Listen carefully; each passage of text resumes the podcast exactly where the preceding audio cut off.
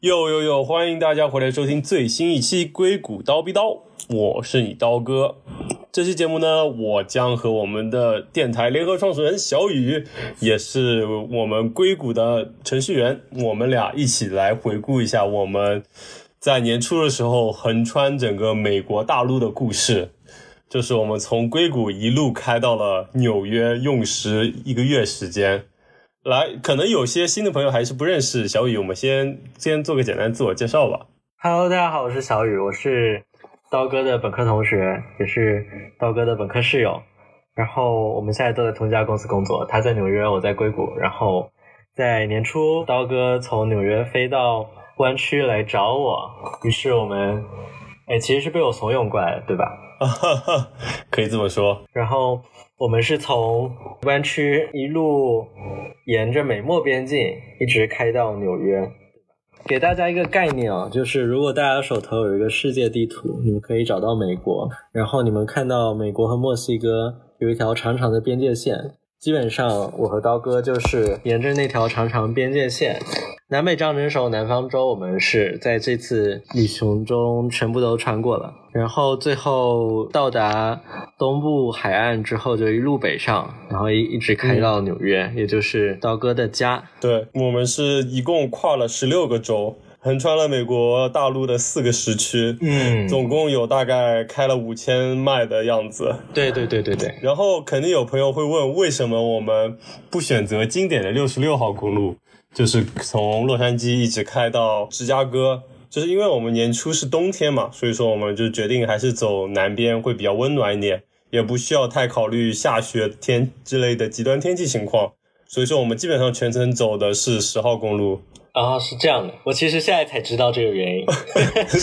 因为因为小雨是一个非常懒的人，所以基本上整个整趟行程都是靠刀哥一个人在 cover 在 cover 这个行程的计划。嗯嗯。然后当时我就特别的懒散，对，然后就没有没有去详细把这个路线定出来，因为当时我的计划就是，反正就一路往东开，然后在哪儿停。觉得好玩了就多待会儿，也不在乎具体要走什么路线。但是刀哥比较贴心嘛，然后做事比较周到，就提前基本上把我们这一个月每天要在哪个地方停、停多久都给列出来了。然后你现在这么一说，我才知道你是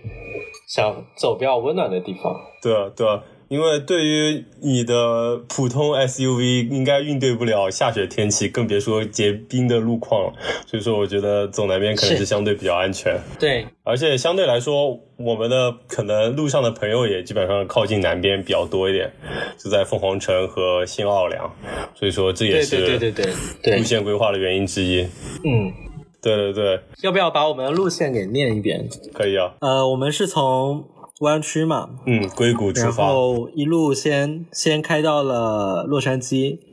然后我们从洛杉矶往东又开到了凤凰城、白沙公园，对吧？在新墨西哥州，然后就进入了德州，然后在德州我们待了圣安东尼奥和休斯顿，然后就到了路易斯安那州。的新奥尔良，然后在亚特兰大，在 Georgia 住了一个星期，途经弗吉尼亚州的 Richmond，到了华盛顿。沃盛顿 D.C.，嗯，然后经过美国首都之后，我们就花了两天时间吧，在费城待了一天，然后就直接到了纽约了。一月十号到二月九号，一共用了三十一天的时间。哦，这样想起来确实还挺久的。对，对，不如我们先说一说，就是我们为什么出发吧。呃，刀哥是被我骗上这趟旅程的。一开始我只是觉得一个人吃不消，所以一定要找一个人陪我。来 road trip，然后刀哥就被我一番说服，我们就一起踏上了旅程。其实一开始想法很简单，因为我觉得这是一个我们人生中很难得的机会，能够长时间的不用去公司上班，能够控制自己的自由选择自己的地理位置。然后我觉得应该好好利用这个机会。然后我觉得疫情。这个机会，它虽然是一个不好的事情，一个危机，但是我觉得我们应该好好利用它带给我们的自由度去做一些事情。然后我我觉得我本身是一个很爱冒险的人，然后我是有想去更大的世界看看的一个冲动。然后再讲再加上考虑到美国很多很多州，其实我们并不会为了特意的旅游而去探索。那比如说密西西比州啊，或者说阿拉巴马州这种，对对对，就这种它的知名度特别低的一些州，如果不是因为我们有这次 road trip，我很难就有机会去经过这些。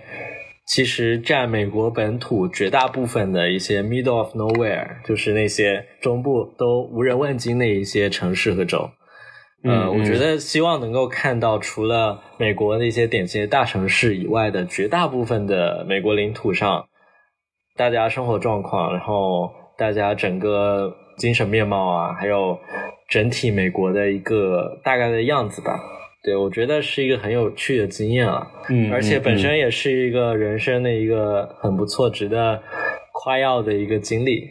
对，种 种种种种种冲动会让我觉得应该好好珍惜这次机会去做一些事情。于是我就拉上了刀哥，因为我知道刀哥也是一个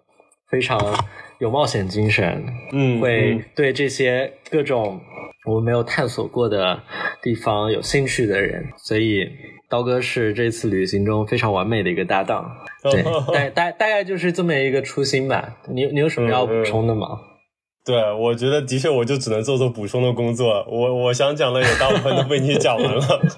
那毕竟是我拉上你的嘛，对吧？对对，然后就是小雨的想法，我很大部分上都是赞同的，所以说这也是我们一拍即合的原因之一。然后，对，我觉得讲讲。对，这里可以先补充个小知识，就是大家可能也知道，美国因为疫情，很多公司都让自己的员工都在家办公，包括硅谷的大部分 IT 公司，就像也包括我们的公司，所以说我们是有这个就自由度可以安排我们自己的时间和上班地点的，所以这也是我们为什么能成型的原因之一。然后小雨刚才提到很多，然后我自己的还有一点原因也是觉得。然后去过很多国家，但是其实美国本土倒是没有怎么玩过。然后我横穿美国大陆也一直是我的梦想之一吧。呀，对，所以说我们不如先说一说我们做了么，就是做了哪些准备工作吧。就包括我们刚才提的，就是我们做的那个行程规划，就是我们大概哪一周哪一天大概在哪个城市度过，然后大概这个路线怎么走。除了这些之外，对吧？我们还做了哪些准备工作？我觉得刀哥做的准备工作要比我多哎，因为我其实是在出发大概前一天才开始思考，我出去这一个月要带哪些东西的，因为毕竟我有辆车嘛，然后我我是用我自己的车完成这趟旅程，所以我觉得我我对能带多少东西其实心里也更有个数。其实对我而言不是什么太大的困难了，就是小雨其实提到的更多是行李部分。但行李部分其实一我本身就不习惯带很多东西，所以我就基本上就带了一些最基本的东西，换洗的衣服啊、电脑、手机、充电器啊这种出门旅行最常见的东西。然后可能你说包括一些长期旅行需要带的一些东西，比如说什么舒服的拖鞋，然后洗漱用品之类的。但其实这些都不是什么大问题，因为我们在一路上我们缺啥反正 就买啥就行了。所以我觉得行李方面倒不是有太大的顾虑。我觉得可能我需要提到，就是你做了一些准备吧，就比如说是，就是出发前，我们就整完完整的检查了一下汽车的一个状态，然后换了机油之类的，这些保证我们最主要的工具就是这辆车在出发前没有什么太大问题。对对对，刚好像刀哥提醒了我一点，就是。我们好像一直没有提到说，我们这趟旅程并不是说请假出去玩。其实我们基本一天假都没请，对吧？我们是和老板已经说好了，然后我们其实是在途中一直都是，就是我们一直都是在酒店里面工作。我们也并不是说，呃，请了一个月的假，然后专门去做这件事情。其实并没有，我们只是用我们工作之外的时间，然后用来开车探索一些新的地方。然后，所以我们准备工作很大一部分，呃，是。首先，我要保证我的我们我们住的大部分地方网络是稳定的，就是我们能够 开会工作，对吧？对，我觉得其实你提到我们准备工作中跟我们老板沟通这点，其实也蛮重要的。就是如果大家有时间就 anytime，那你其实都可以请一个月的假期去做这个事情。但是我们是选择边在路上工作边去完成这个旅行，所以说你跟前期跟老板的沟通，让他同意你去这么做，其实也是一个怎么说，就是必须要做的一个准备工作之一吧。但是也是因为疫情期间大家在家里工作了太久，所以说我们老板们都还算比较支持我们去做这样的事情，因为一方面我们可以放松身心，对，这样其实就可以保证我们的工作效率。对，所以那为什么我们不请一个月假去做这个事情呢？啊哈，要是请一个月假做这个事情，那我就不需要选在新冠这个时候了，我们可以选在任何时候，对吧？甚至可以选在一个温暖的夏天，做走我们自己想去的地方，然后我们还能做更多有意思的事情。对，如果请一个月假，感觉应该是可以更好的利用，对吧？就没有必要去去那么多。其实后来发现，其实真的没有。太大必要去的一些地方，嗯，对啊，而且你要是给我一个月时间，我绝绝对出国了，不会留在美国的。你说的有道理。对我而言，其实因为我之前在欧洲待过一段时间，我觉得其实欧洲会值得我花一个十月时间好好的探索。哦，那不值，那我觉得肯定会花更久时间。对，但是我们毕竟是要背着工作出发嘛，所以我觉得，嗯，这一个月行程还是性价比很高的，但是也很累，就是。对，是的。好，那我们讲完了，我们那我们终于出发了。好，我们不如先讲讲，你还记得我们当时刚出发的心情吗？就是分享一下。呵呵 那时候我记得和最后到纽约的时候区别最大的一个点，就是一开始你还是会很兴奋的去用你买的那个 GoPro 去记录我们。呃，出发的各种瞬间，然后想把它剪成 vlog，对吧？然后对对，我不知道，我不知道后面你你那些素材是怎么处理。然后我记得一开始的时候，基本你一天是可以录个一两个小时的素材，对吧？包括我怎么开车，怎么上车，怎么出发踩油门，然后到我们在每个加油站，可能那没有去过的地方，你都会稍微拍一拍，然后说一说。然后包括在车上，在一个很长很长的高速路上一直开的时候，你会。架着摄像机，然后对着前面的路，然后再不断的讲解。但这种行为随着我们旅程的行进，就越来越的越变得越来越少。对，所以一开始肯定还是非常的新奇和激动嘛。是，是就会觉得呃，可以好好的把这个经历记录下来。对。然后到后面感觉就变得疲惫会更多一点。是的，对。你这个点真的抓的非常好了，的确，就是从我拍视频的数量就能体现出我 exciting，就是我兴奋的程度的降低，就从一开始拍一两个小时到最后，我都甚至这一天都忘了拍素材。对，就这么的确就可以反证出一开始出发的时候是有多兴奋。的确，我们可能就出门的一个小时，可能大部分时间都花在我说哎停，重新来，让我再拍一下这一段，让我们来拍一个非常酷炫的出发视频。是的，但后面就是赶紧走，走走走，快，我们赶紧到下一站。对，的确是一个非常大的反差。是啊，但是与刚出发相比呢，其实我们就可以先讲讲我们路上遇到的困难和一些危机嘛。就怎么说，我们其实刚出发不到一个星期的时间，就遇到了我们整趟旅行中可以说是最大的危机之一吧。就是我们在凤凰城的时候，差一点就得了新冠。是这样的，就是。我们在凤凰城去见了我一个很好的朋友，呃，他是我高中同学。然后我们见了面之后，我们突然收到了一通电话，电话内容是我的朋友跟我说，刀哥现在很有可能有得新冠的风险，因为和他同屋的另外一个朋友刚刚得到了新冠确诊的消息，然后就在前一天晚上，刀哥和这个人。进行了彻夜的长谈，嗯，然后我记得那天晚上我接到电话的时候，我们本来是在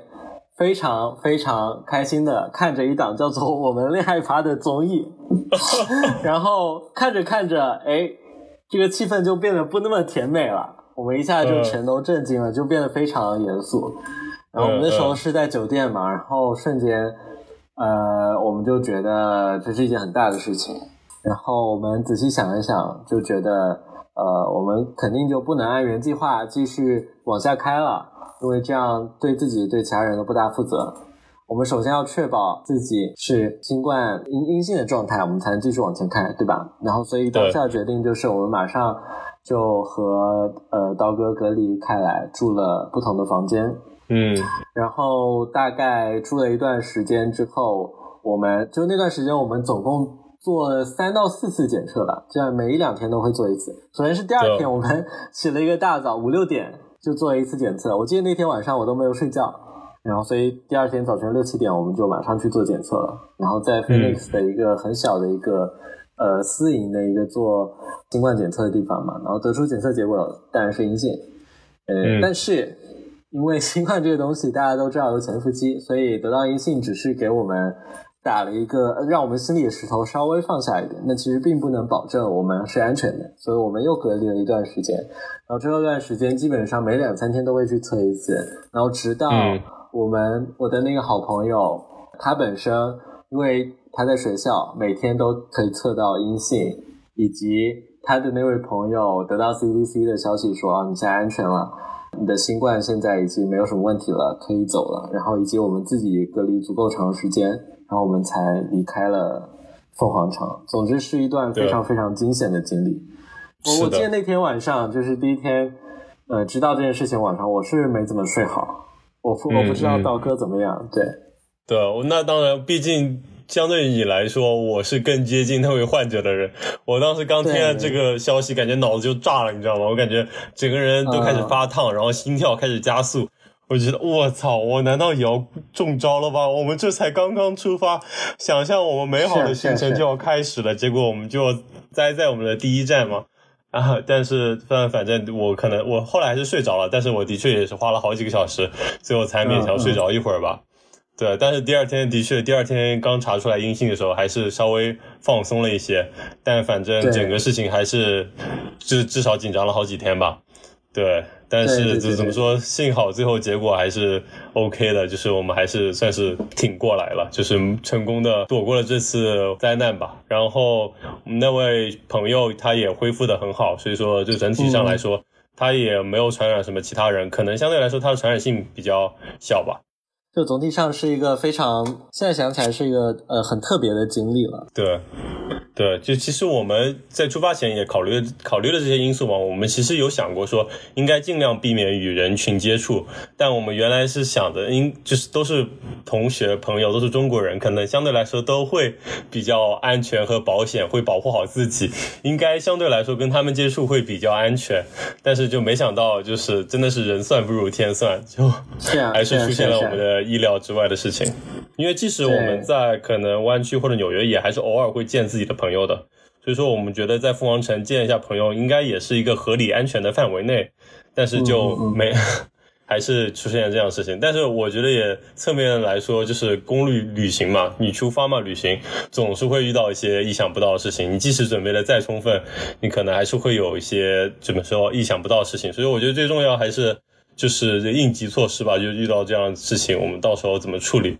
就我觉得，就像小雨说的，我们还算是处理的比较好，最后结局也还不错，于是对成功了避免我们的最大危机。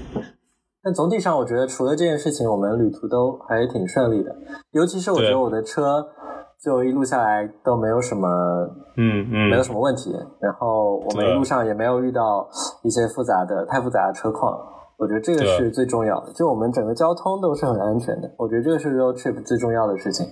然后除了这件事情以外，我们也没有遇到其他人身安全的威胁，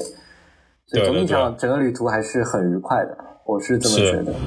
对啊，对啊。那么不如再反过来说说一说我们在路上觉得遇到最有意思的事情吧。很多哎。因为其实我们路上大虽然虽然回想起来，我们路上大部分时间，因为我们没有请假，都是在工作，都在酒店工作。但是是，毕竟我们是每可能两三天都会换一个不同城市，所以还还是真的看到了以前没有见过的美国。嗯，但但其实我印象最深刻的，倒不是说见到了不同的风景，主要是刀哥和他朋友们给了我很多惊喜。因为我的生日是在是在刀哥朋友。家度过，然后刀哥给了我一个生日惊喜，就是那天在他朋友家，我就突然发现熄灯了，然后我就以为是他朋友家坏了，然后加上，对对对对，然后加上我当我们当时在是在新奥尔良，然后新奥尔良这个地方本身是有很多鬼故事的地方，然后我当时就觉得很慌，又在一个老房子里，然后我就就颤巍巍的下楼，然后我在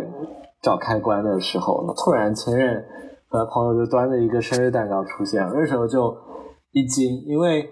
我是从来没有过生日习惯的。嗯，然后所以那天还是很感动的，对，然后再加上得到了很多礼物，然后觉得在这样一个离自己熟悉的地方很遥远的一个呃地方，就觉得特别特别感动。我觉得这个算是我遇遇到最有意思的一个经历了，可能和这个 road trip 本身关系没有那么大，但是真的非常非常感动。嗯，对，也挺好。对你来说也是特殊的经历嘛，就可以在路上，就在公路旅行中能过你的一个生日，对啊。对，可能对我而言就是最有意思性。我觉得你可能也会非常同意的，就是我们在亚特兰大的野生动物园喂长颈鹿、喂 羊驼的事情。我觉得刀哥可能有更多的发言权，因为那个时候刀哥是在开车，然后他离那些动物比我要更近。对所以身上基本上沾了很多口水，所以到到底 是一种什么感觉？哇，那就是痛并快乐着，就是大家可以 想象一下，就是大家把窗户摇下来，然后你就可以什么小羊、小猪，你很简单，你把东西扔到地上，它们就可以吃了。但是我们喂长颈鹿的时候，想象一下，你开过去，然后长颈鹿整个头都塞到你驾驶座里，你是一种怎样的体验？非常的新奇，对吧？然后，对，但是你也能可以感受到它的口水就直接已经滴到你身上了。我当时就是一一边我的的，然后一边就把东西喂到他们的嘴里。嗯，就也是一件很就是特别的体验吧。对，尤其是呃，在湾区反正是没有野生动物园可以去的，所以这个对于我来说，感觉是可能好几年才能够有一次的经历。然后我其实还有想到，就是你觉得你有印象深刻的我们经历过的一些自然景点吗？我觉得我们还是去了一些地方。对，其实我们这一路上就是因为新冠，所以尽量避免人群和市区。我们所以说去了不少的国家公园。我觉得可能印象最深的公国家公园应该就是白沙公园了。就是这个公园，就所有的沙子都是白色的。就我觉得当时在照片上我是有见过的，但是到了这个真实的地方，你还是觉得很震撼。因为一眼望去，好像这个地方是被白雪覆盖，但是仔细一看，就就都是白色的沙子。所以说，我觉得这个还是让我怎么说，感觉到有震撼的一个场景吧。就因为我去过撒哈拉沙漠，所以说我看过那种连绵不断的山丘、沙丘的感觉。但把这些全都换成白色，我觉得就是一种怎么说，也不能说到刷新三观那么夸张的程度，但是就觉得我让我就觉得感受到了大自然的鬼斧神工吧。其实我最印象深刻的不是白沙公园有多么美哦，最印象深刻的是。在我在白沙公园里面逛的时候，刀哥这时候拿出了一个盒子，盒子里面装满了那种小玻璃瓶，嗯，对，女生们就会感觉有点哎粉红泡泡就出来了。然后刀哥这时候就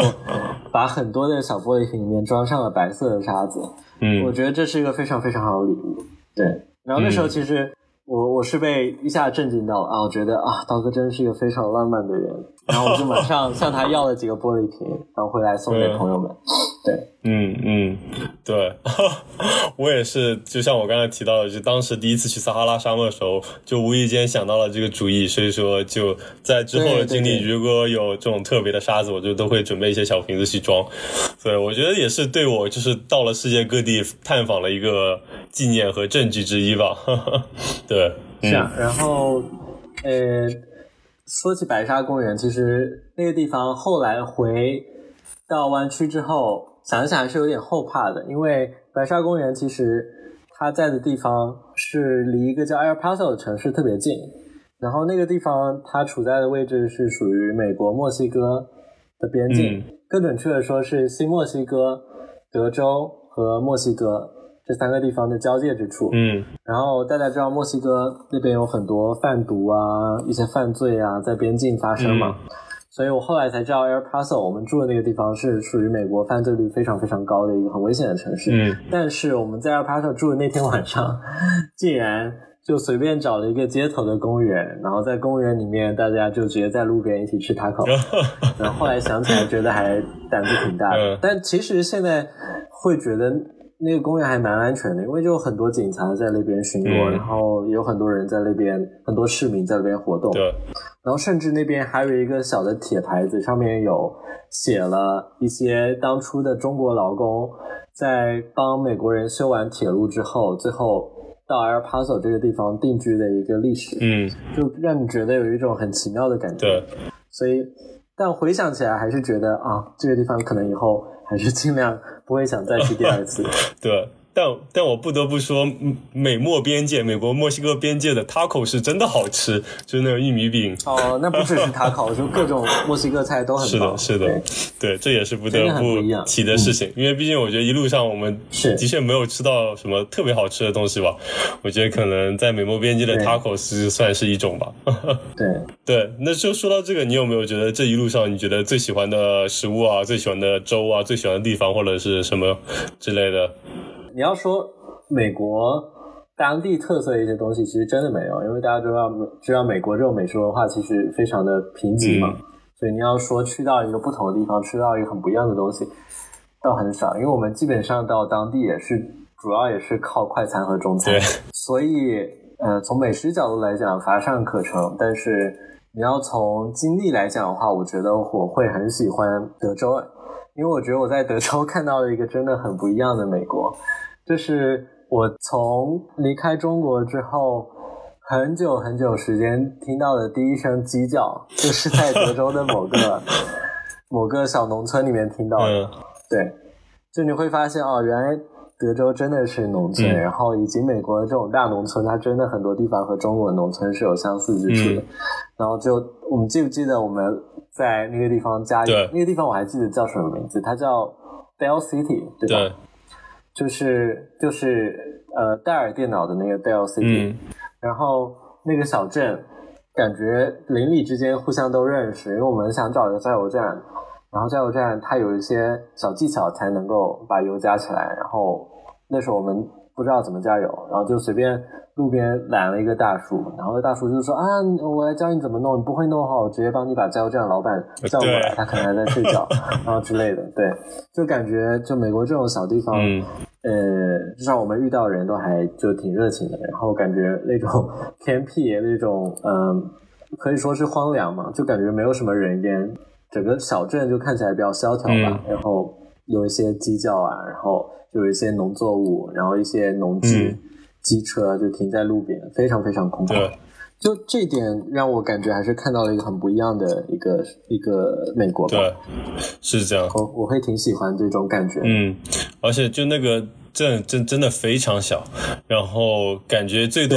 可能都不住，没有超过一百户，但这个地方其实还蛮完善的，加油站，然后学校，还有甚至还有个小机场，然后就真的像你像小雨刚才提到，人也非常的质朴和朴实，然后整个人邻里关系也很好。我们当时往那方向开的时候，其实在我们对面方向还站了一个人，他准备拦车，然后当时因为我们实在是没油了，我们没有办法载他，然后想着我们可能加加满了油出来，可能还能会遇到他。但等我们加满油出来之后，就发现他已经不在路边了，所以说就应该就是已经有好心人就是带上了他，呃，前往他下一程了。所以说就觉得这么一说，就感觉这次经历其实算是第二惊险的经历，因为我们那时候油真的只开到就十几迈嘛，十几二十迈。如果我们错过的那一个小镇。那就真的可能就要抛锚了，就要打九幺幺，就那个还是蛮惊险的。对对，这也是哎，就是我们麻痹大意。我们本来是有每天起来都先加油的习惯，但是因为去德州之前，就是整个城市之间的距离都不是特别远，以及我们开的都是那种那种城市之间的道路，所以说总是会有加油站。但是我们那一段是往。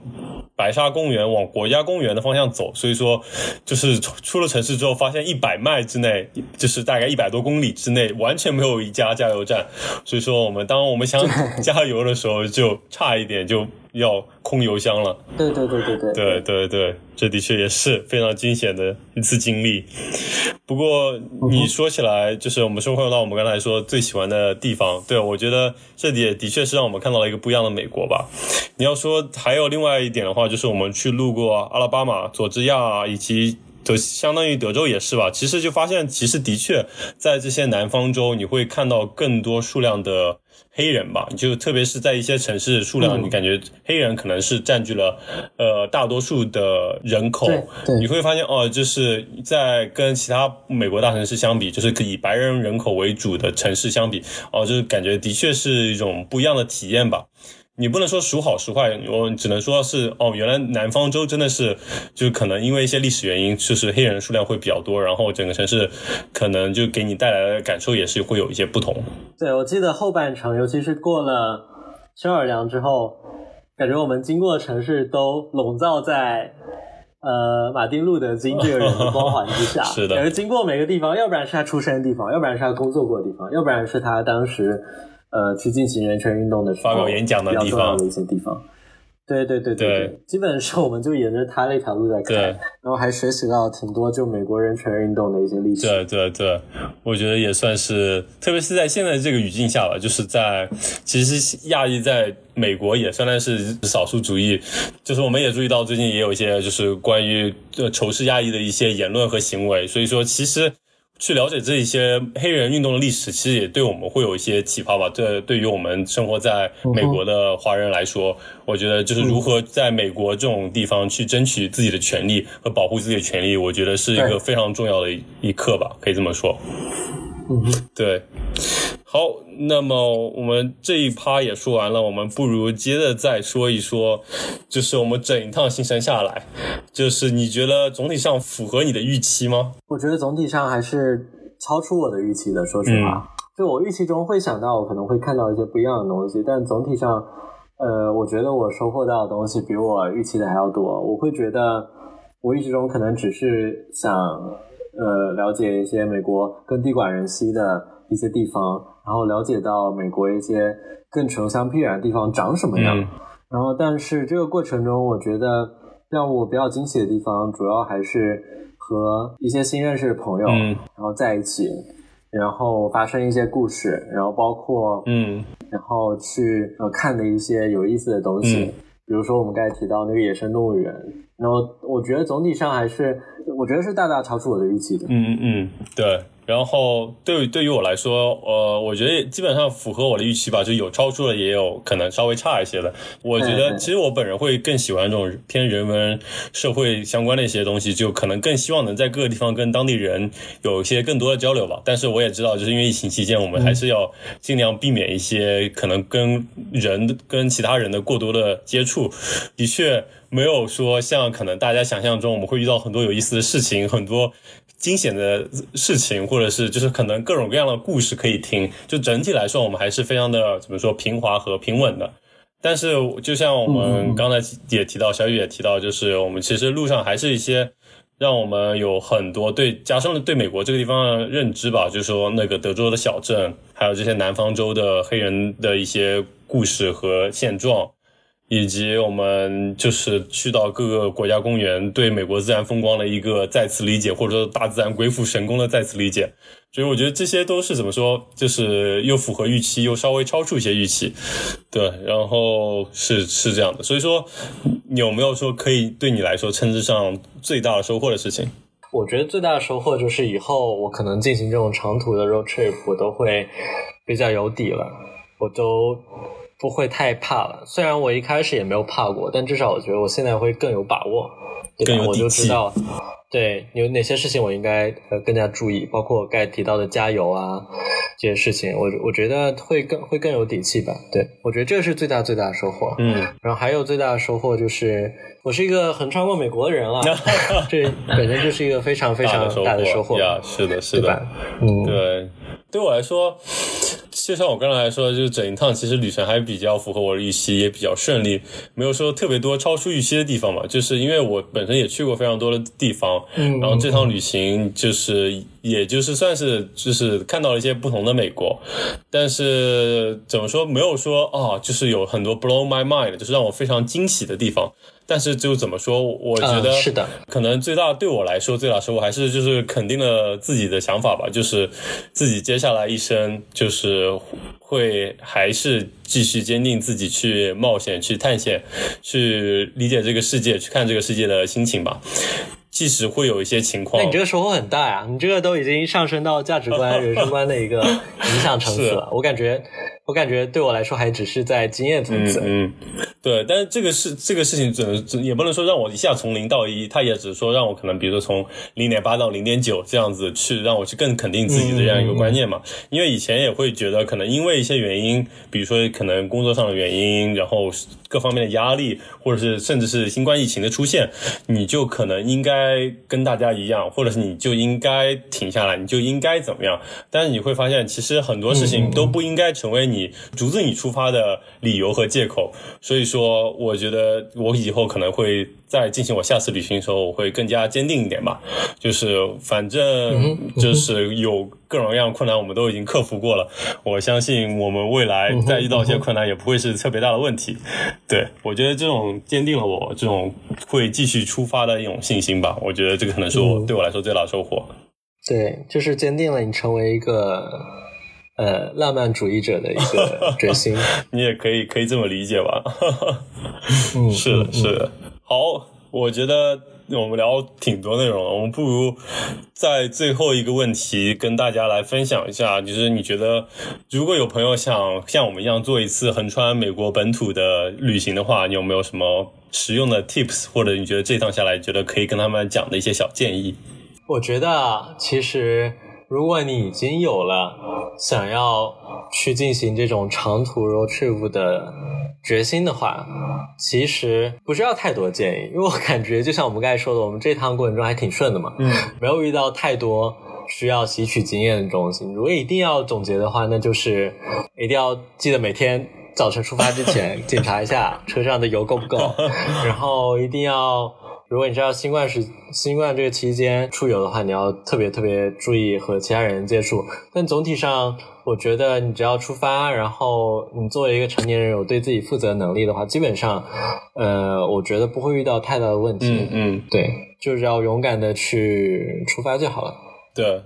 然后对我来说，我感觉我的理解是，就是最关键的一个字是一个词，就是沟通理解吧。就是不不但就像我们刚才提到的，你出发前你也可能要跟公司的领导沟通好，然后你可能也还要跟你的父母沟通好，因为像我们就是跟不是跟父母住在一起，你可能也要跟他们沟通好，让他们知道这件事情。然后包括你在整个旅行中跟你的旅伴们的之间的沟通，这个就跟开一家创业公司一样，就是。相当于我们整趟旅行中，我们要一一起去做一些决策，然后互相迁就。互相去做一些让步，然后最终达成我们的决定。然后对于我们来说，我们是有个很大的 benefit，就是有很大的好处，是我们从本科开始就是同学，就是室友，所以说我们对彼此的了解还是比较深的。所以说在整个过程中不会说有太多的不愉快，然后做决策也还是相对比较顺滑的。所以说，如果你可能大家会找一些其他的旅伴或者没有特别熟的朋友，你可能大家也可能还是要需要花一点时间在这种沟通和理解上下功夫了，不然就整趟旅程也。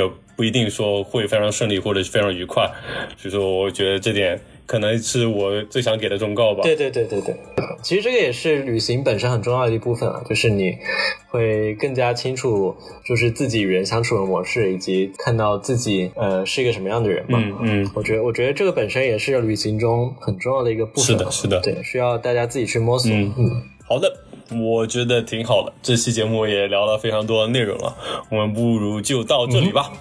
下期节目我们再见啦，再见，拜拜。